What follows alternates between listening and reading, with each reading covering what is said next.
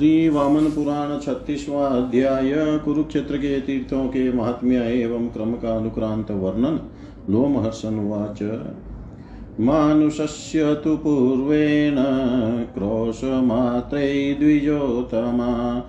आपगा नाम विख्याता नदी द्विजनिषेविता श्यामाकम्पयसा सिद्धमाज्येन चरिप्लुतं ये प्रयच्छन्ति विप्रेभ्यस्तेषां पापं न विद्यते। ये तु श्राद्धं करिष्यन्ति प्राप्यतामापगां नदीं। ते सर्वकामसंयुक्ता भविष्यन्ति, न संशय। स सन्ति सर्वे पितर स्मरन्ति च पितामह। अस्माकं च कुले पुत्र पौत्रो वापि भविष्यति। य आपगामनदीं गत्वा तिलै सन्तर्पयिष्यति। तेन तृप्ता भविष्यामो यावत्कल्पशतं गतं नभस्यैम, नभस्यैमाशिषं प्राप्ते कृष्णपक्षे विशेषत। चतुर्दश्यां तु मध्याह्ने पिण्डदो मुक्तिमाप्नुयात्। ततो गच्छेद विप्रेन्द्रा ब्रह्मणस्थानमुत्तमम्। ब्रह्मोदुम्बरमित्येवं सर्वकालेषु विश्रुतं तत्र ब्रह्मशिकुण्डेषु स्नातस्य द्विजशतमा सप्तर्षीणां प्रसादेन सप्तसोमफलं भवेत्। भरद्वाजौ गौतमश्च, जमदग्निश्च कश्यप, विश्वामित्रो वसिष्ठश्च, अत्रिश्च भगवान् ऋषि एतैः समेत्य तत्कुण्डं कल्पितं भुवि दुर्लभम् ब्रह्मणा सेवितं यस्माद् ब्रह्मोदुम्बरमुच्यते तस्मिंस्तीर्थवरे स्नातो ब्रह्मणो व्यव्यक्तजन्मन ब्रह्मलोकं वाप्नोति नात्र कार्या विचारणा देवान् पितॄन् समुद्दिश्य, यो विप्रं भोजयिष्यति पितरस्तस्य सुखिता दाशयन्ति भुवि दुर्लभं। सप्तशिश्च समुद्दिश्य पृथक् स्नानं समाचरेत्। ऋषीणां च प्रसादेन सप्तलोकाधिपो भवेत्। कपिस्थलेति विख्यातं सर्वपातकनाशनं, यस्मिन् स्थितः स्वयं देवो वृदकेदारसंज्ञित तत्र स्नात्वार्चयित्वा च रुद्रं दिण्डिशमन्वितम् अन्तर्धानं वाप्नोति शिवलोके समोदते यस्तत्र तर्पणं कृत्वा पिबते चुलकत्रियं दिण्डिदेवं नमस्कृत्य केदारस्य फलं लभेत्। यस्तत्र कुरुते श्राद्धं शिवमुद्दिश्य मानव चैत्रशुक्लचतुर्दश्यां प्राप्नोति परमं गत्पदम्। कलश्याम तु ततो गच्छेद्यत्र देवी स्वयं स्थिता। दुर्गा कात्यायनी, भद्रा निद्रा माया सनातनी। कलश्याम च नरः स्नात्वा दृष्ट्वा दुर्गां तते स्थितां। संसारगहनं दुर्गं निस्तारे नात्र संशय। ततो गच्छेद शरकं त्रैलोक्यस्यापि दुर्लभम् कृष्णपक्षे चतुर्दश्यां दृष्ट्वा देवं महेश्वरं। लभते सर्वकामाश्च शिवलोकं स गच्छति तिस्रः कोट्यस्तु तीर्थानां शरके द्विजशतमा रुद्रकोटिस्तथा कूपे शरो मध्ये व्यवस्थिता तस्मिन् सरे च यस्नात्वा रुद्रकोटिं स्मरे नर। पूजिता रुद्रकोटिश्च भविष्यति न संशय। रुद्राणां च प्रसादेन सर्वदोषविवर्जित। ऐन्द्रज्ञानेन संयुक्त परं पदमवाप्नुयात् ईडास्पदं च तत्रैव तीर्थं पापभयापहम्। अस्मिन् मुक्तिं वाप्नोति दर्शनादेव मानव तत्र स्नात्वा अर्चयित्वा च पितृदेवगणानपि न दुर्गतिं वाप्नोति मनसा चिन्तितं लभेत्। केदारं च महातीतं सर्वकल्मषनाशनं। तत्र स्नात्वा तु पुरुष सर्वदानफलं लभेत्। किं रूपं च महातीतं तत्रैव भुवि दुर्लभम्। तस्मिन् स्नातस्तु पुरुष सर्वयज्ञफलं लभेत्। शरकस्य तु पूर्वेण तीर्थं त्रैलोक्यविश्रुतम् अन्यजन्मसु विख्यातं सर्वपापप्रणाशनं नारसिंहं वपु कृत्वा हत्वा दानवमूर्जितम्। तिर्यज्ञो निस्थितो विष्णु सिंहेषु रतिमाप्नुवन् ततो देवासगन्धर्वा आराध्य वरदं शिवम्। ऊचु प्रणत सर्वाङ्गा विष्णुदेहस्य लम्बने ततो देवो महात्मासौ सारभं रूपमास्थित। युधं च कारयामास दिव्यं वससहस्रकम् युध्यमानौ तु तौ देवो पतितो शरमध्यत। तस्मिन् सरस्तटे विप्रो देवशीर्नारदस्थित। अश्वत्थवृक्षमाश्रित्य ध्यानस्तस्थौ ददसः। विष्णुर्चतुर्भुजो जज्ञै लिङ्गाकार शिवस्थित। तौ दृष्ट्वा तत्र पुरुषौ तुष्टाव भक्तिभावित नमः शिवाय देवाय, विष्णवे प्रभविष्णवे, हर्ये च उमाभर्त्रे स्थितिकालभृते नमः। हराय बहुरूपाय, विश्वरूपाय विष्णवे त्र्यम्बकाय सुसिद्धाय, कृष्णाय ज्ञानहेतवे। धन्योऽहं सुकृति नित्यं, यददृष्टौ पुरुषोत्तमो, ममाश्रमिदं पुण्यं युवाभ्यां विमलीकृतम् अद्य प्रभृति त्रैलोक्यै अन्यजन्मेति विश्रुतं। यः, य इयागत्य स्नात्वा च पितॄन् सन्तर्पयिष्यति। तस्य श्रद्धानवितस्येह ज्ञानमेन्द्रं भविष्यति। अश्वतस्य तु यन्मूलं सदा तत्र वसाम्यहम्। अश्वत्थवन्दनं कृत्वा यमं रौद्रं न पश्यति। ततो गच्छेत् विप्रेन्द्रा नागस्य हृदमुत्तमम् पौण्डरीके नरस्नात्वा पुण्डरीकफलं लभेत्। दशम्यां शुक्लपक्षस्य चैत्रस्य तु विशेषत। स्नानं, जपं तथा श्राद्धं मुक्तिमार्गप्रदायकम्। ततस्त्रिविष्टपं गच्छेत्तीर्थं देवनिषेवितं।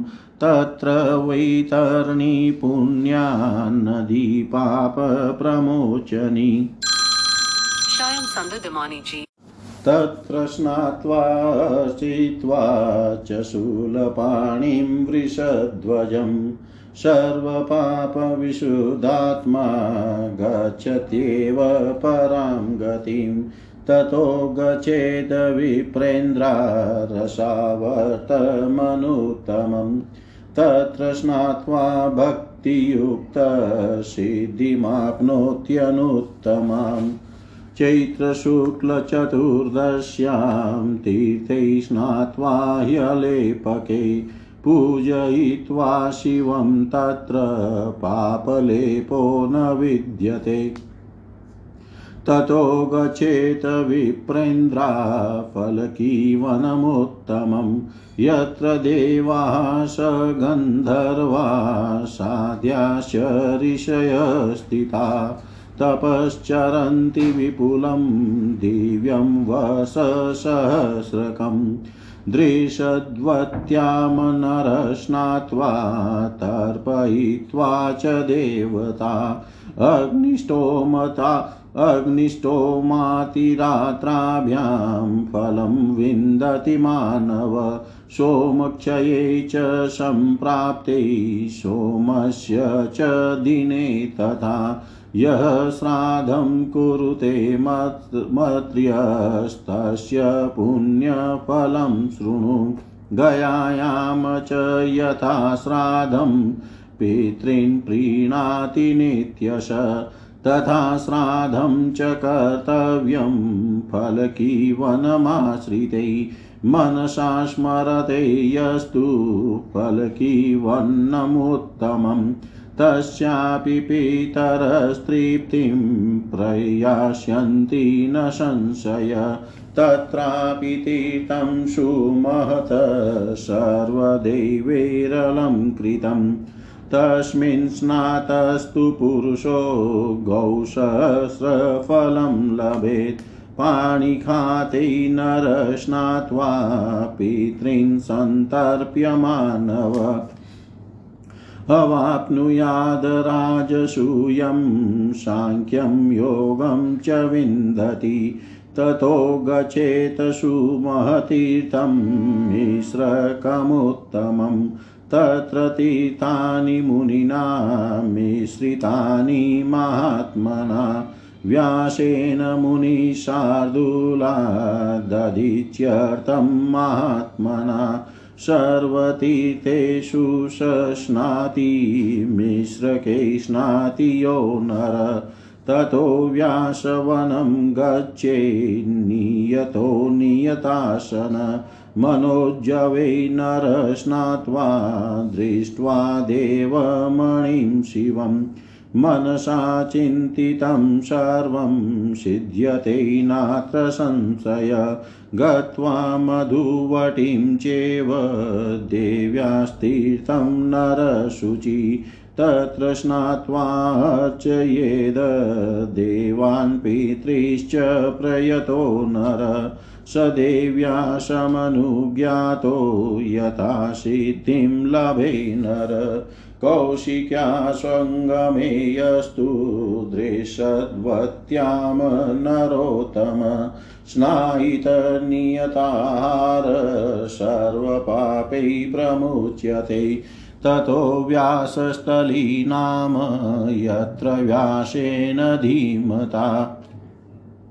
पुत्रशोकाभिभूतेन देहत्यागाय निश्चय। कृतो देवैश्च विप्रेन्द्रा पुनरुत्थापितस्तदा अभिगम्य स्थलीं तस्य पुत्रशोकं न विन्दति। किं दत्तं कूपमासाद्य तिलप्रस्थं प्रदाय च, गच्छेत परमां सिद्धिं, ऋणेर्मुक्तिमवाप्नुयात्। अहम् अरं च सुदिनं चेव द्वैतीर्थे भुवि दुर्लभे। तयो स्नात्वा विशुद्धात्मा सूर्यलोकं वाप्नुयात्। कृतजप्यं ततो गच्छेत् त्रिषु लोकेषु विश्रुतम्।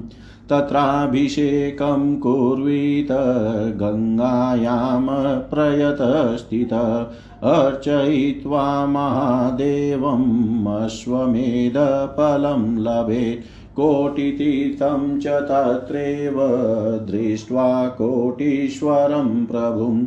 तत्र स्नात्वा कोटियज्ञफलं लभेत्। ततो वामनकं गच्छेत् त्रिषु लोकेषु विश्रुतम् यत्र वामनरूपेण विष्णुना प्रभविष्णुना बलेरपहृतं राज्यम् इन्द्राय प्रतिपादितं। तत्र विष्णुपदे स्नात्वा अर्चयित्वा च वामनं। सर्वपापविशुद्धात्मा विष्णुलोकं वाप्नुयात्। ज्येष्ठाश्रमं च तत्रैव सर्वपातकनाशनम् तं तु दृष्ट्वा नरो मुक्तिं सम्प्रयाति न संशय। ज्येष्ठे माशिषिते पक्षे कादश्यामुपोषित द्वादश्यां च नरस्नात्वा ज्येष्ठत्वं लभते नृषु।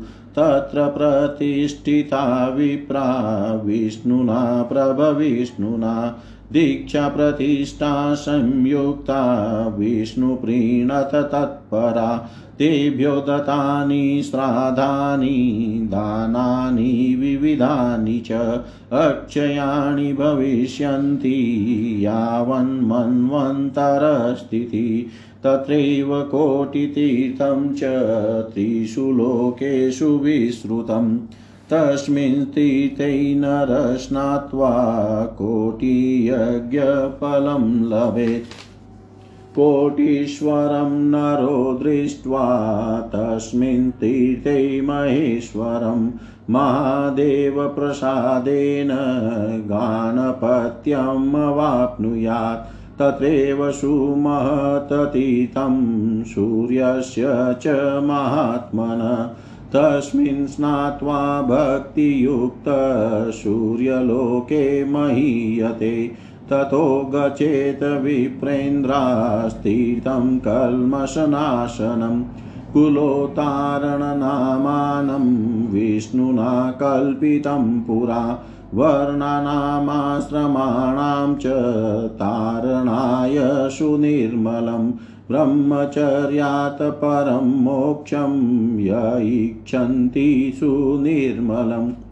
ते अपि ततीतमासाद्य पश्यन्ति परमं पदं ब्रह्मचारी गृहस्थश्च वानप्रस्थो यतिस्तथा कुलानि तारयेत् स्नात, सप्त सप्त च सप्त च। ब्राह्मणा क्षत्रिया वेश्या शूद्रा ये तत्परायणा। स्नाता भक्तियुता सर्वे पश्यन्ति परमं पदम्। दूरस्थोऽपि स्मरेदयस्तु। कुरुक्षेत्रं स वामनं सोऽपि मुक्तिं वाप्नोति। किं पुनर्निवसन्नर सोऽपि मुक्तिं वाप्नोति। किं पुनर्निवसन्नर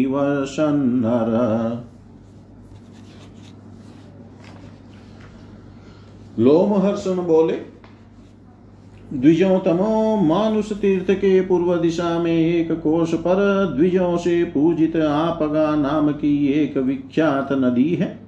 वहाँ सांवा के चावल को दूध में सिद्ध कर और उसमें घी मिलाकर जो ब्राह्मण को देते हैं, उनके पाप नहीं रह जाते। जो व्यक्ति उस आपका नदी के तट पर जाकर श्राद्ध करेंगे, वे निसंदेह समस्त शुभ कामनाओं से पूर्ण होंगे। सभी पीतर कहते हैं तथा पितामह लोग स्मरण करते हैं कि हमारे कुल में कोई ऐसा पुत्र या पौत्र उत्पन्न होगा जो आपका नदी के तट पर जाकर तिल से तर्पण करेगा।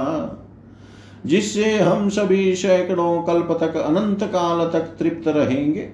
भाद्रपद के महीने में विशेषकर कृष्ण पक्ष में चतुर्दशी तिथि को मध्यान्ह काल में पिंड दान करने वाला मनुष्य मुक्ति प्राप्त करता है। विप्रवरो, उसके बाद समस्त लोकों में ब्रह्मोदुम्बर नाम से प्रसिद्ध ब्रह्मा के श्रेष्ठ स्थान में जाना चाहिए। द्विजवरों, वहाँ ब्रह्मर्षि कुंड में स्नान करने वाले व्यक्ति को सप्तषियों की कृपा से सात सोम यज्ञों का फल प्राप्त होता है।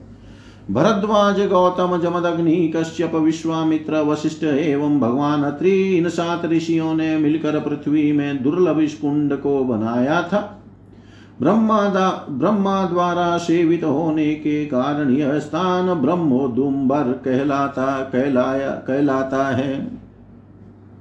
अव्यक्त जन्म वाले ब्रह्मा के उस श्रेष्ठ तीर्थ में स्नान करके मनुष्य ब्रह्मलोक को प्राप्त करता है, इसमें कोई संदेह की बात नहीं है। जो मनुष्य वहाँ देवताओं और पितरों के उद्देश्य से ब्राह्मणों को भोजन कराएगा, उसके पीतर सुखी होकर उसे संसार में दुर्लभ वस्तु प्रदान करेंगे। सात ऋषियों के उद्देश्य से जो व्यक्ति अलग से स्नान करेगा, वह ऋषियों के अनुग्रह से सात लोकों का स्वामी होगा। वहाँ सभी पापों का विनाश करने वाला विख्यात कपि स्थल नामक तीर्थ है, जहाँ वृद्ध केदार नाम के देव स्वयं विद्यमान है। वहाँ स्नान करने के बाद दिंडी के साथ रुद्रदेव का अर्चन करने से मनुष्य को अंतर्धान की शक्ति प्राप्त होती है और वह शिवलोक में आनंद प्राप्त करता है। जो व्यक्ति उस स्थान पर तर्पण करके दिंडी भगवान को प्रणाम कर, तीन चुल्लू जल पीता है, वह केदार तीर्थ में जाने का फल प्राप्त करता है। जो व्यक्ति वहाँ शिव जी के उद्देश्य से चैत्र, शुक्ला, चतुर्दशी तिथि में श्राद्ध करता है, वह परम पद मोक्ष को प्राप्त कर लेता है। उसके बाद कलसी नाम के तीर्थ में जाना चाहिए, जहाँ भद्रा, निद्रा, माया, सनातनी कात्यायनी रूपा दुर्गा देवी स्वयं अवस्थित है। कलसी तीर्थ में स्नान कर उसके तीर पर स्थित दुर्गा देवी का दर्शन करने वाला मनुष्य दुस्तर संसार दुर्ग सांसारिक भव बंधन को प्राप्त पार कर जाता है। इसमें तनिक भी संदेह नहीं करना चाहिए। दुर्गा देवी के दर्शन के बाद तीनों लोकों में दुर्लभ सरक तीर्थ में जाना चाहिए। वहाँ कृष्ण पक्ष की चतुर्दशी तिथि को माहेश्वर देव का दर्शन करके मनुष्य अपने सभी मनोरथों को प्राप्त करता और अंत में शिवलोक में चला जाता है। द्विज श्रेष्ठों सर्ग तीर्थ में तीन करोड़ तीर्थ विद्यमान है। सर के बीच कूप में रुद्र कोटि स्थित है। उस सर में यदि व्यक्ति स्नान कर रुद्र कोटि का स्मरण करता है तो निसंदेह उसके द्वारा रुद्र कोटि पूजित हो जाते हैं और रुद्रों के प्रसाद से वह व्यक्ति समस्त दोषों से छूट जाता है।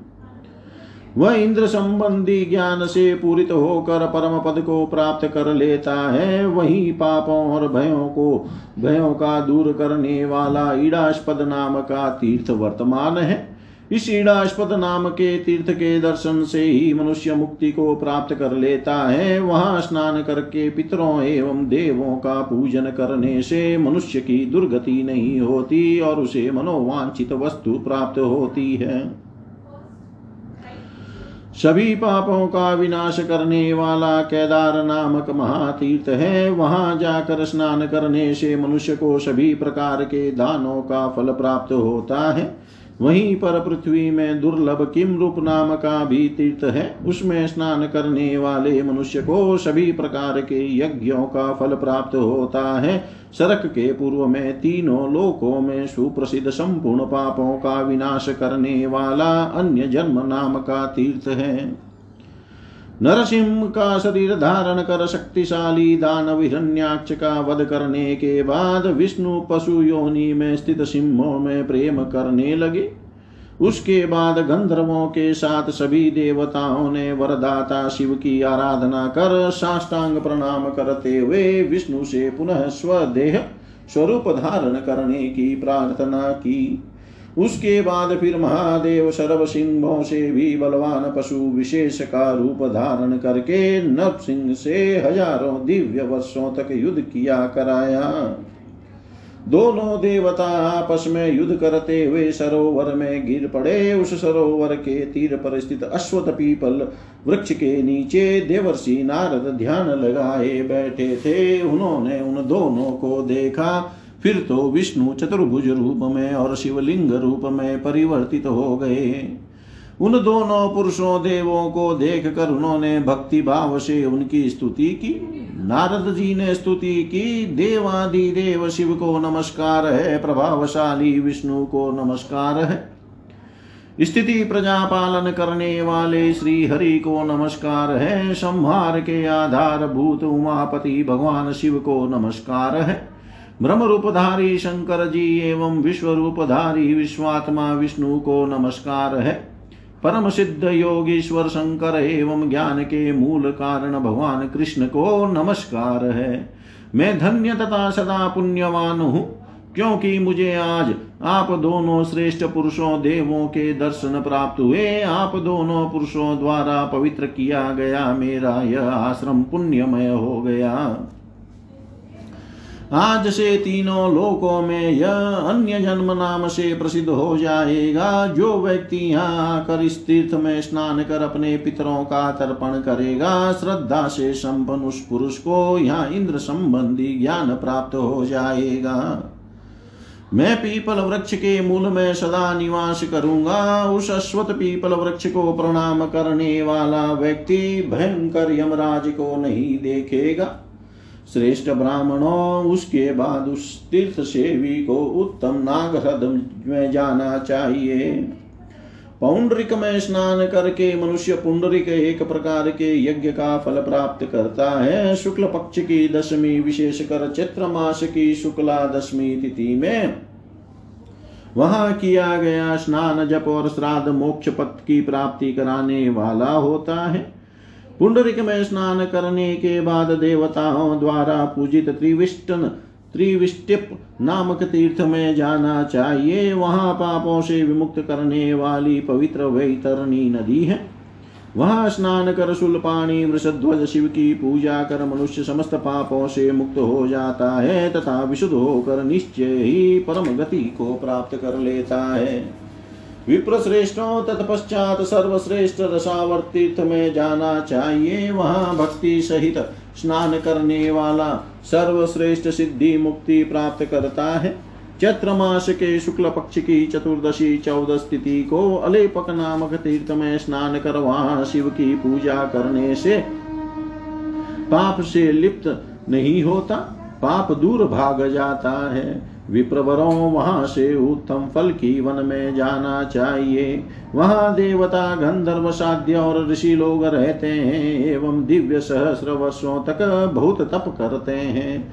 दृषद्वती कग्गर नदी में स्नान कर देवताओं का तर्पण करने से मनुष्य अग्निष्टोम और अतिरात्र नामक यज्ञों से मिलने वाले फल को प्राप्त करता है। सोमवार के दिन चंद्रमा के क्षीण हो जाने पर, अर्थात सोमवती अमावस्या को जो मनुष्य श्राद्ध करता है, उसका पुण्य फल सुनो। जैसे गया क्षेत्र में किया गया श्राद्ध पितरों को नित्य तृप्त करता है, वैसे ही फल की वन में रहने वालों को श्राद्ध करने से पितरों की तृप्ति होती है। जो मनुष्य मन से फल की वन का स्मरण करता है, उसके भी पीतर निसंदेह तृप्ति प्राप्त करते हैं। वह सभी देवों से सुशोभित एक सुमहत तीर्थ है। उसमें स्नान करने वाला पुरुष हज़ारों गौों को दान का फल प्राप्त करता है। मानव पाणी खात तीर्थ में स्नान करके एवं पितरों का तर्पण कर राजसूय यज्ञ तथा सांख्य ज्ञान और योग कर्म के अनुष्ठान करने से होने वाले फल को प्राप्त करता है। पानी खात के बाद मिश्रक नामक महान एवं श्रेष्ठ तीर्थ में जाना चाहिए। मुनि श्रेष्ठों, वहाँ महात्मा व्यास देव ने दधिची ऋषि के हेतु तीर्थों को एक में मिश्रित किया था। इस मिश्रक तीर्थ में स्नान कर लेने वाला मनुष्य मानो सभी तीर्थों में स्नान कर लेता है। फिर संयमशील तथा नियमित हार करने वाला होकर व्यास वन में जाना चाहिए। मनोजव तीर्थ में स्नान कर देवमणि शंकर का दर्शन करने से मनुष्य को अभिष्ट सिद्धि की प्राप्ति होती है, इसमें संदेह नहीं। मनुष्य को देवी के मधुवटी नामक तीर्थ में जाकर स्नान करके संयम तो होकर देवों एवं पितरों की पूजा करनी चाहिए। ऐसा करने वाला व्यक्ति देवी की आज्ञा से जैसी चाहता है, वैसी सिद्धि प्राप्त कर लेता है। जो मनुष्य कौशिकी और दृश्यवत ही कग्गर नदियों के संगम में स्नान करता और नियत भोजन करता है, वह श्रेष्ठ पुरुष सभी पापों से मुक्त हो जाता है। श्रेष्ठ ब्राह्मणों व्यास स्थली नाम का एक स्थान है, जहाँ पुत्र शोक से दुखी होकर वेद व्यास ने अपने शरीर त्याग का निश्चय कर लिया था। पर देवों ने उन्हें पुनः संभाल लिया। उसके बाद उस भूमि में जाने वाले मनुष्य को पुत्र शोक नहीं होता। किंदतः कुप में जाकर एक पसर तौल का एक परिमाण तिल का दान करने से मनुष्य परम सिद्धि और ऋण से मुक्ति प्राप्त करता है। हर एवं सुदिन नामक ये दो तीर्थ पृथ्वी में दुर्लभ है। इन दोनों में स्नान करने से मनुष्य विशुद्धात्मा होकर सूर्य लोक को प्राप्त करता है। उसके बाद तीनों लोकों में प्रसिद्ध कृत जप्य नाम के तीर्थ में जाना चाहिए। वहाँ नियम पूर्वक संयत रहते हुए गंगा में स्नान करना चाहिए। वहाँ पर महादेव का पूजन करने से अश्वमेध यज्ञ का फल प्राप्त होता है। वहीं पर कोटि तीर्थ स्थित है। वहाँ श्रद्धा पूर्वक स्नान कर कोटीश्वर नाथ का दर्शन करने से मनुष्य कोटि यज्ञों का फल प्राप्त कर लेता है। उसके बाद तीनों लोकों में प्रसिद्ध वामन तीर्थ में जाना चाहिए, जहाँ प्रभावशाली विष्णु ने वामन रूप धारण कर बलि का राज्य छीन कर इंद्र को दे दिया था। वहाँ विष्णुपद तीर्थ में स्नान कर वामन देव की पूजा कर समस्त पापों से शुद्ध होकर छूट कर मनुष्य विष्णु के लोक को प्राप्त कर लेता है। वहीं पर सभी पापों को नष्ट करने वाला ज्येष्ठाश्रम नाम का तीर्थ है। उसका दर्शन कर मनुष्य मुक्ति प्राप्त करता है। इसमें संदेह नहीं। ज्येष्ठ महीने में शुक्ल पक्ष की एकादशी तिथि को उपवास कर, द्वादशी तिथि के दिन स्नान कर मानव मनुष्यों में श्रेष्ठ था। बड़पन प्राप्त करता है। वहाँ सर्वाधिक प्रभावशाली विष्णु भगवान ने यज्ञ आदि में दीक्षित लगे हुए प्रतिष्ठित एवं सम्मान्य तथा विष्णु भगवान की आराधना में परायण ब्राह्मणों को सम्मानित किया था। उन्हें दिए गए पात्रक श्राद्ध और अनेक प्रकार के दान अक्षय एवं मनवंतर तक स्थिर रहते हैं। वह तीनों लोकों में विख्यात कोटि तीर्थ है। उस तीर्थ में स्नान कर मनुष्य करोड़ों यज्ञों के फल प्राप्त करता है। उस तीर्थ में कोटीश्वर महादेव का दर्शन कर मनुष्य उन महादेव की कृपा से गणपत्य पद, गणनायकत्व की उपाधि प्राप्त करता है और वही महात्मा सूर्य देव का महान तीर्थ है। उसमें भक्ति पूर्वक स्नान कर मनुष्य सूर्य लोक में महान, माना जाता है। श्रेष्ठ ब्राह्मणों, कोटि तीर्थ के बाद पाप का नाश करने वाला कुलोतारण तीर्थ में जाना चाहिए, जिसे प्राचीन काल में विष्णु ने वर्णाश्रम धर्म का पालन करने वाले मनुष्यों को तारने के लिए बनाया था। जो मनुष्य ब्रह्मचर्य व्रत से विशुद्ध मुक्ति की इच्छा करते हैं, ऐसे लोग भी उस तीर्थ में जाकर परम पद का दर्शन कर लेते हैं।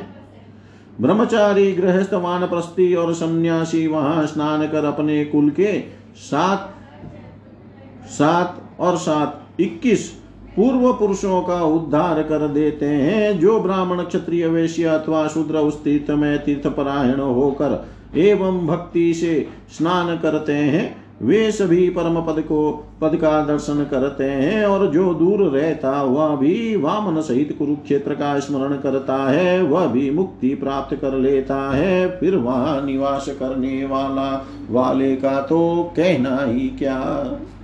जय जय श्री वामन पुराण छत्तीसवा अध्याय सर्व श्री शाम सदा शिवार्पणमस्तु ओम विष्णवे नम विष्णवे नम विष्णवे नमः। श्री वामन पुराण सैतीसवा अध्याय कुरुक्षेत्र के तीर्थों के महात्म्य और क्रम का पूर्वानुक्रांत वर्णन। लोमहर्षण उवाच पवनस्य हृदय स्नात्वा दृष्ट्वा देवं महेश्वरम् विमुक्तकलुषैः सर्वैः सेवं पदं वाप्नुयात्। पुत्रशोकेन पवनो, यस्मिन् लीनो बभूव। ततः स ब्रह्मकैर्देवी प्रसाद्य प्रकटीकृत। अतो गचेतमृतं स्थानं तच्छूलपाणिन। यत्र देवै सगन्धर्वै हनुमान् प्रकटीकृत। तत्र तीर्थे नरस्नात्वा अमृत्वमवाप्नुयात्। कुलोतारणमासाद्य तीर्थसेवी द्विजोतम। कुलानि तारयेत सर्वान् मातामपितामहान्। शालिहोत्रस्य राजर्षैस्तीर्थं त्रैलोक्यविश्रुतम्। तत्र स्नात्वा विमुक्तस्तु कलुषैर्देहसम्भवै श्रीकुञ्जं तु सरस्वत्यां तीर्थं त्रैलोक्यविश्रुतं तत्र स्नात्वा नरो भक्त्या अग्निष्टोमफलं लभेत् ततो निमिषकुञ्जं तु समासाद्य नरशुचि नेमिषस्य च स्नानेन यत् पुण्यं तत् समाप्नुयात्। तत्र तीतं महाख्यातं वेदवत्या निषेवितं। रावणेन गृहीताया केशेषु द्विजसत्तमा। तद्वधाय च सा प्राणान् मुमुचे शोककर्षिता ततो जाता गृहे राज्ञो जनकस्य महात्मन। सीता नामेति विख्याता, रामपत्नी पतिव्रता। साहृता रावणेनेह विनाशायात्मनः स्वयं रामेण रावणं हत्वा अभिषिच्य विभीषणं विभीषणं समानिता गृहं सीता कीर्तिरात्मवता यथा तस्यासतीर्थे नरस्नात्वा कन्यायज्ञफलं लभेत्, विमुक्तकलुषैः सर्वैः प्राप्नोति परमं पदम्। ततो गच्छेदशु महद ब्रह्मणस्थानमुत्तमम् यत्र वर्णावरस्नात्वा ब्राह्मण्यं लभते नर। ब्राह्मणश्च विशुद्धात्मा परं पदमवाप्नुयात् ततो गच्छेत सोमस्य तीर्थं त्रैलोक्यदुर्लभम्। यत्र सोमस्तपस्तप्त्वा द्विजराज्यं ववाप्नुयात् तत्र स्नात्वा, अर्चयित्वा च स्वपितॄन् देवतानि च। निर्मलस्वर्गमायाति कार्तिक्यां चन्द्रमा सप्तसारस्वतं तीर्थं त्रैलोक्यस्यापि दुर्लभम्। यत्र सप्तसरस्वत्य एकीभूता वहन्ति च सुप्रभा काञ्चनाक्षी च विशाला मानसहृदा सरस्वत्योगनामा च सुरेणुर्विमलोदका पितामहस्य यजत पुष्करेषु स्थितस्य अब्रुवन् ऋषय सर्वे नायं यज्ञो महाफल, न दृश्यते शरीश्रेष्ठा यस्मादिह सरस्वती। तच्छ्रुत्वा भगवान् प्रीत सस्माराथ सरस्वतीं पितामहेन यजता, आहुता पुष्करेषु वै सुप्रभा नाम सा देवी, तत्र ख्याता सरस्वती। तां दृष्ट्वा मुनय प्रीता वेगयुक्तां सरस्वतीं पितामहं मानयन्तीं ते तु तां बहुमेनिरे एवमेषा शरीश्रेष्ठा पुष्करस्ता सरस्वती, समानिता कुरुक्षेत्रे, मङ्कणेन महात्मना, नेमिषे मुनयस्थित्वा शौनकाद्यास्तपोधना, ते पृच्छन्ति महात्मानं पौराणं लोमहर्षणं कथं यज्ञफलोऽस्माकं वर्ततां सत्पथे भवेत् ततोऽब्रवीन्महाभाग प्रणम्य शिरसा ऋषीन् सरस्वती स्थिता यत्र तत्र यज्ञफलं महत्। एतच्छ्रुत्वा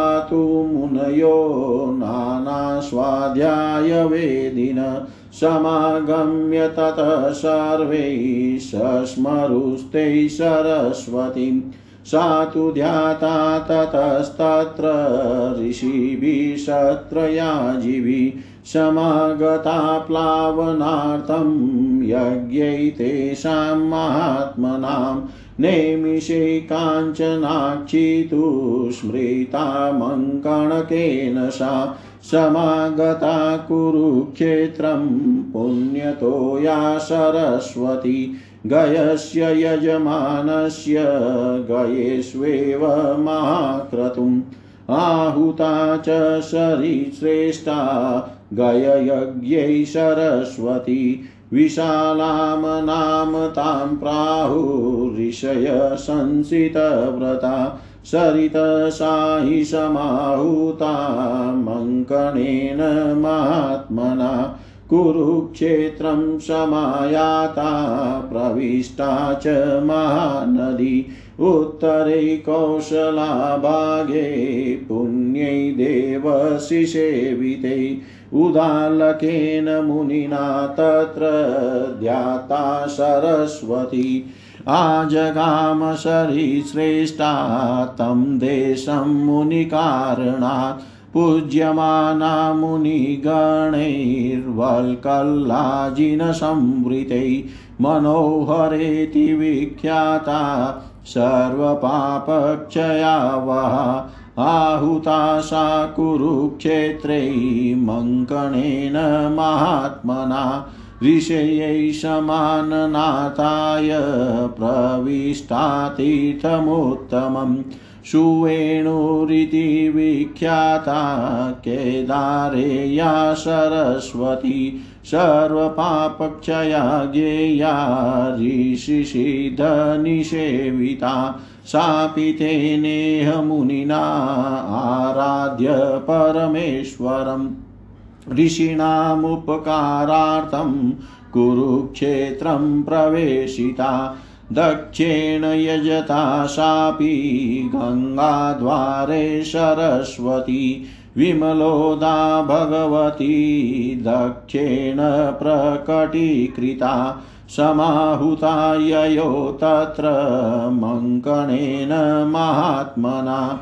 कुरुक्षेत्रे तु कुरुणा च सरस्वती शरो मध्ये समानीता मार्कण्डेयेन धीमता अभिष्टूयमाभागां पुण्यतो याम सरस्वतीं यत्र मङ्कणकसिद्धसप्तसारस्वते स्थितः नृत्यमानश्च देवेन शङ्करेण निवारित। नृत्यमानश्च देवेन शङ्करेण निवारित। लोमहर्षण बोले, पवन के हृदय में पुत्र हनुमान जी के शोक के कारण जिस सरोवर में पवन लीन हो गए थे, उसमें स्नान करके महेश्वर देव का दर्शन कर मनुष्य समस्त पापों से विमुक्त हो शिव पद को प्राप्त करता है। उसके बाद ब्रह्मा के साथ सभी देवों ने मिलकर उन्हें प्रसन्न एवं प्रत्यक्ष प्रकट किया। यहाँ से शूल पानी भगवान शंकर के अमृत नामक स्थान में जाना चाहिए, जहाँ गंधर्वों के साथ देवताओं ने हनुमान जी को प्रकट किया था। उस तीर्थ में स्नान करके मनुष्य अमृत पद को प्रा पा लेता है। नियमानुसार तीर्थ का सेवन करने वाला श्रेष्ठ ब्राह्मण कुलोतारण तीर्थ में जाकर अपने मातामह और पितामह के समस्त वंशों का उद्धार कर देता है। तीनों लोकों में प्रसिद्ध राजसी शाली होत्र के तीर्थ में स्नान कर मुक्त हो मनुष्य शारीरिक पापों से सर्वता छूट जाता है। सरस्वती क्षेत्र में तीनों लोकों में प्रसिद्ध श्री कुंज नामक तीर्थ है। उसमें भक्ति पूर्वक स्नान करने से मनुष्य अग्निष्टोम यज्ञ का फल प्राप्त कर लेता है। मनुष्य वहाँ से नेमिष कुंज तीर्थ में जाकर पवित्र हो जाता है और नेमिषारण्य तीर्थ में स्नान करने से जो पुण्य होता है, उसे प्राप्त कर लेता है। वहाँ पर वेदवती से निषेवित बहुत प्रसिद्ध तीर्थ है। द्विज श्रेष्ठों रावण के द्वारा अपने केश के पकड़े जाने पर शोक से संतप्त होकर वेदवती ने उसके रावण के वध के लिए अपने प्राणों को छोड़ दिया था और उसके बाद महात्मा राजा जनक के घर में वे उत्पन्न हुई और उनका नाम सीता विख्यात हुआ तथा वे राम की पतिव्रता पत्नी हुई। उस सीता को रावण ने स्वयं अपने विनाश के लिए अपहृत कर लिया। सीता के अपहरण हो जाने पर राम रावण युद्ध हुआ जिसमें रावण को मारने के बाद विभीषण को लंका के राज्य पर अभिषिक्त कर राम सीता को वैसे ही घर लौटा लाए। जैसे आत्मवान जितेंद्रिय पुरुष कीर्ति को प्राप्त करता है, उनके तीर्थ में स्नान कर मनुष्य कन्या यज्ञ कन्यादान का फल एवं समस्त पापों से मुक्त होकर परम पद को प्राप्त करता है। उस वेदवती तीर्थ के बाद ब्रह्मा के उत्तम और महान स्थान में जाना चाहिए, जहाँ स्नान करने से अवर वर्ण का व्यक्ति जन्मांतर में ब्राह्मणत्व प्राप्त कर लेता है और ब्राह्मण विशुद्ध अंत करण वाला होकर परम पद की प्राप्ति करता है। उस ब्रह्मा के तीर्थ स्थल पर जाने के बाद तीनों लोकों में दुर्लभ सोम तीर्थ में जाना चाहिए, जहाँ चंद्रमा ने तपस्या करके द्विजरा द्विज राजत्व पद को प्राप्त किया था। वहाँ स्नान कर अपने पितरों और देवताओं की पूजा करने से मनुष्य कार्तिक की पूर्णिमा के चंद्र के समान निर्मल होकर स्वर्ग को प्राप्त करता, कर लेता है। तीनों लोकों में दुर्लभ सप्त सारस्वत नामक एक तीर्थ है, जहाँ सुप्रभा, कांचनाक्षी, विशाला मानस हरदा सरस्वती, योगवती, विमलोदका एवं सुरेणु नामक सातों सरस्वतिया नदियाँ एकत्र मिलकर प्रवाहित होती है। पुष्कर तीर्थ में स्थित ब्रह्मा जी के यज्ञ के अनुष्ठान में लग जाने पर सभी ऋषियों ने उनसे कहा, आपका यह यज्ञ महाफल जनक नहीं होगा, क्योंकि यहाँ सरिताओं में श्रेष्ठ सरस्वती नदी नहीं दिखलाई पड़ रही है। उसे सुनकर भगवान ने प्रसन्नता पूर्वक सरस्वती का स्मरण किया। पुष्कर में यज्ञ कर रहे ब्रह्मा जी द्वारा आहुत की गई सुप्रभा नाम की देवी, वहाँ सरस्वती नाम से प्रसिद्ध हुई। ब्रह्मा जी का मान करने वाली उस वेगवती सरस्वती को देख कर मुनिजन प्रसन्न हो गए और उन सबों ने उनका अत्यधिक सम्मान किया। इस प्रकार पुष्कर तीर्थ में स्थित एवं नदियों में श्रेष्ठ सरस्वती को महात्मा मंकन कुरुक्षेत्र में लाए। एक समय नेमिषारण्य में रहने वाले तपस्या के धनी शौनक आदि मुनियों ने पुराणों के ज्ञाता महात्मा लोम हर्षण से पूछा, शतपथगामी हम लोगों को यज्ञ का फल कैसे प्राप्त होगा? इसे कृपा कर समझाइए। उसके बाद महानुभाव लोमहर्षण जी ने ऋषियों को सिर से प्रणाम कर कहा कि ऋषियों, जहाँ सरस्वती नदी अवस्थित है, वहाँ रहने से यज्ञ का महान फल प्राप्त होता है। इसको सुनकर विविध वेदों का स्वाध्याय करने वाले मुनियों ने एकत्र होकर सरस्वती का स्मरण किया। दीर्घकालिक यज्ञ करने वाले उन ऋषियों के ध्यान स्मरण करने पर वे सरस्वती वहाँ क्षेत्र में उन महात्माओं के यज्ञ में पलावन करने के लिए कांचनाक्षी नाम से उपस्थित हो गई। वे ही प्रसिद्ध नदी मंकण के द्वारा स्मृत होने पर पवित्र सलीला सरस्वती के रूप में कुरुक्षेत्र में भी आई। और महान व्रती ऋषियों ने गया क्षेत्र में महायज्ञ का अनुष्ठान करने वाले गय के यज्ञ में आहुत की गई उन श्रेष्ठ सरस्वती नदी को विशाला के नाम से स्मरण किया।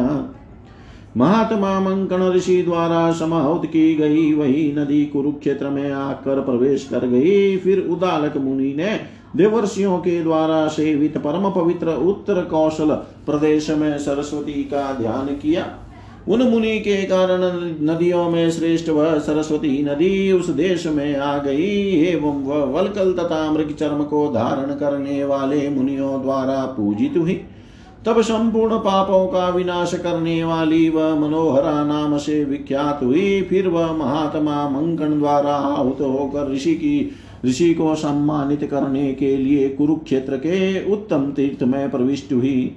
केदार तीर्थ में जो सरस्वती सुवेणु नाम से प्रसिद्ध है, वह ऋषियों और सिद्धों के द्वारा सेवित तथा सर्व पाप नाशक रूप से जानी जाती है। परमेश्वर की आराधना कर उन मुनि ने उस सुवेणु को भी ऋषियों का उपकार करने के लिए उस कुरुक्षेत्र में प्रवाहित कराया। गंगा द्वार में यज्ञ कर रहे दक्ष ने विमलोदा नाम से भगवती सरस्वती को प्रकट किया। कुरुक्षेत्र में कुरु द्वारा पूजित सरस्वती मंगन द्वारा बुलाई जाने पर वहाँ गई। फिर बुद्धिमान मार्कंडेय जी उसे पवित्र जल वाली महाभागा सरस्वती की स्तुति कर उसे सरोवर के मध्य में ले गए। वही सप्तसार वही सप्त सारस्वत तीर्थ में उपस्थित एवं नृत्य करते हुए सिद्ध मंकन को नृत्य करने से शंकर जी ने रोका था।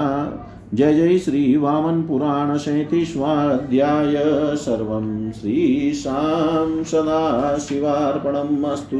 ॐ विष्णवे नम ॐ विष्णवे नम ॐ विष्णवे नमः।